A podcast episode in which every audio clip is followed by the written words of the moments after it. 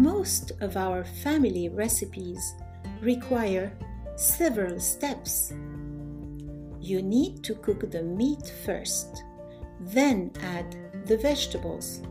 For example, well, it turns out that you can actually get the same results by cooking everything together, skipping steps.